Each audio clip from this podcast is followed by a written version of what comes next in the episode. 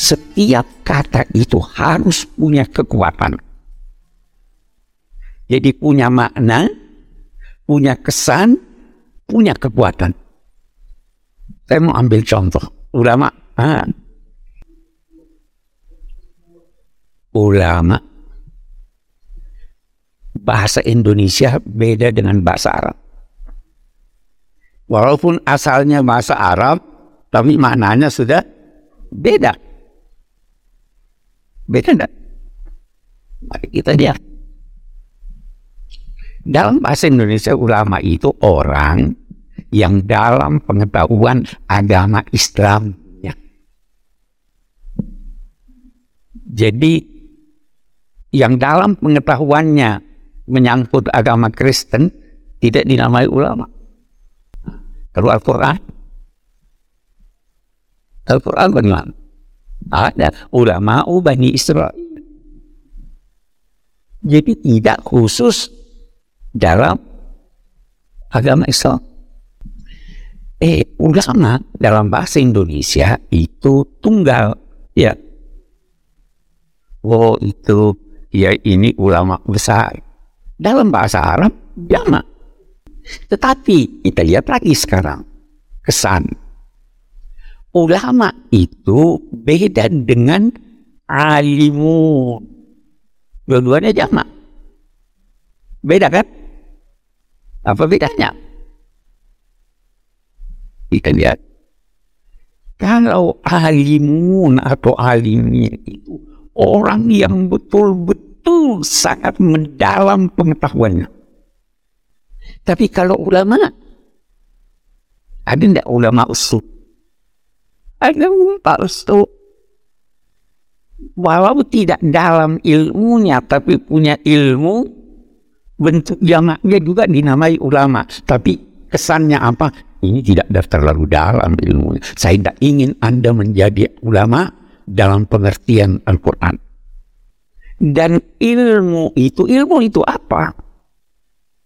Semua kata yang terdiri dari huruf ain, lam, dan mim itu menunjukkan kejelasan.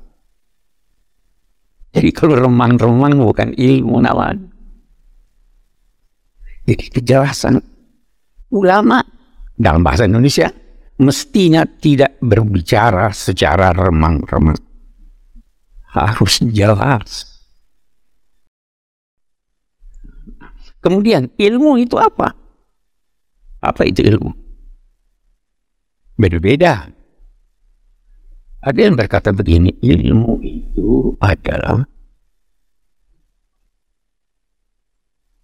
pengetahuan dan metode untuk mencapai pengetahuan itu dia istilahkan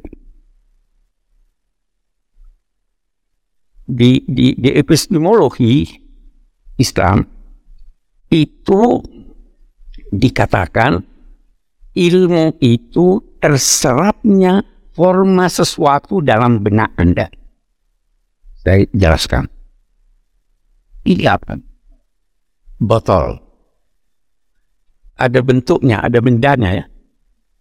Ini masuk di otak Anda. Tapi yang masuk apanya? Bukan botolnya. Bukan airnya. Tapi bentuk ini, oh ini ada ini. Itu ilmu dalam tersebut.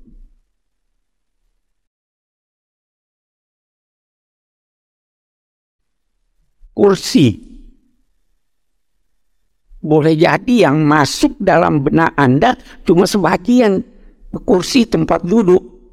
Mau lebih sempurna lagi. Oh tempat duduk punya busa, nah punya warna, punya kayu. Semakin sempurna sesuatu masuk di dalam benak Anda, semakin sempurna ilmu. Eh, satu. Eh, dalam agama bukan hanya itu lahirlah al ilmu ilman ilmun fis sudur wa ilmun fis Ilmu itu dua macam, ada yang masuk ke dalam benak, ada yang cuma di otak. Yang masuk dalam benak itulah ilmu yang bercahaya. Sehingga mereka berkata, Laisal ilmu bita'allum, walakinnal ilma nurun yakdirullah min ibadah. Bukan hasil proses belajar mengajar. Dari sini kemudian nanti lahir itu Allahumma ini a'udzubika min ilmin la yanfa. Nah, ilmu banyak enggak? Banyak ragamnya. Apa yang paling penting? Saya kasih rumusnya. Sidna Ali kasih rumus. Ilmu yang paling penting Anda ketahui adalah ilmu yang tidak menjadi baik kewajiban Anda kecuali dengan mengetahuinya. Apa kewajiban Anda? Kita setiap orang wajib sholat lima waktu. Harus tahu. Karena itu kewajiban Anda. Kita meningkat. Anda guru. Guru apa? Mengajar apa? mengajar bahasa Inggris harus paling tahu bahasa Inggris. Harus paling tahu bahasa Prancis tidak usah. Harus tahu ilmu bumi tidak usah. Ilmu yang paling perlu Anda ketahui adalah yang tidak menjadi baik kewajiban Anda kecuali dengan mengetahuinya. So kalau tidak kita terlalu mana ilmu. Jadi jangan setengah-setengah. Kesulitan kita ansafir ulama. Sudah tahu, fikih tahunya setengah-setengah. Jadi ulama bisa beda-beda sekarang. Ulama apa, ulama tafsir, ulama hadis. Itu Anda kuasai. Baru jadi ulama dalam bahasa Indonesia, baru jadi alim. Alimun. Ya kan? Gitu. Kita lanjut, kita lanjut. Uh, kalau kita memperhatikan ilmu ini terus berkembang. Nah, pertanyaan, apakah sifat ilmu itu yang berkembang ada yang pasti dan tidak berkembang. Ini sudah selesai. Nah, kita kalau dari segi tinjauan agama, di situlah ada yang dinamai kotri dan son. Ini sudah pasti, tidak usah ulang lagi. Tapi umumnya, apa yang dinamai hakikat ilmiah, nah, ilmuwan pun, oh, ini hakikat ilmiah apa sih artinya hakikat ilmiah? Hakikat ilmiah itu kesepakatan para pakar menyangkut suatu masalah pada masa tertentu. Bisa jadi kesepakatan itu diubah lagi. Ada berapa planet yang mengitari tata surya? Sudah beda-beda. Dulu tujuh. Delapan. Itu, ya kan? Kita harus paham ini. Kalau Anda masih mau mempertahankan apa yang dinamai hakikat ilmiah, padahal sudah dibantah oleh pakar-pakar yang akan datang, Anda ketinggalan zaman. Dan ini yang banyak. Kalau Anda hanya mau membaca buku-buku lama, fatwa-fatwa lama, tidak mempertimbangkan kondisi masa kini, Anda pasti salah. Karena kan fatwa itu kan punya kaitan dengan waktu, dengan eh, sosok, dengan keadaan. Jadi itu kata Imam Ghazali serupa atau lebih besar bahayanya daripada eh, Anda meniru resep dokter untuk satu orang sakit dan memberinya pada orang sakit yang lain. Ini oh ini demam dia ini. Kenapa demam flu? Anda kasih obat flu, padahal dia demamnya bukan karena flu. Ini, ini ulama harus gitu dong. Jangan cuma buka Google itu ada ada ada riwayat uh, ada satu di majelis Rasul katanya ada satu orang tua bertanya pada Rasul, Rasul, bulan puasa kalau saya cium istri, batal tidak puasa? Boleh tidak? Oh boleh. Datang lagi ada muda tanya, saya oh kan tidak boleh kamu. Pertanyaan yang sama, jawabannya beda. Tadi Imam tadi kasih contoh lebih anu lah. Dua orang mau bertanya, mau berenang di laut. Kamu tidak boleh. Ini boleh. Orangnya beda. Waktunya beda. Nah ini, ini, ini seperti ini nih kondisi. Jadi bisa beda-beda. Uh, secara umum, secara umum kita mau lihat kitab suci Al-Quran itu diturunkan untuk menyelesaikan problem. Itu tujuannya. Karena nasu ummatan wahidah.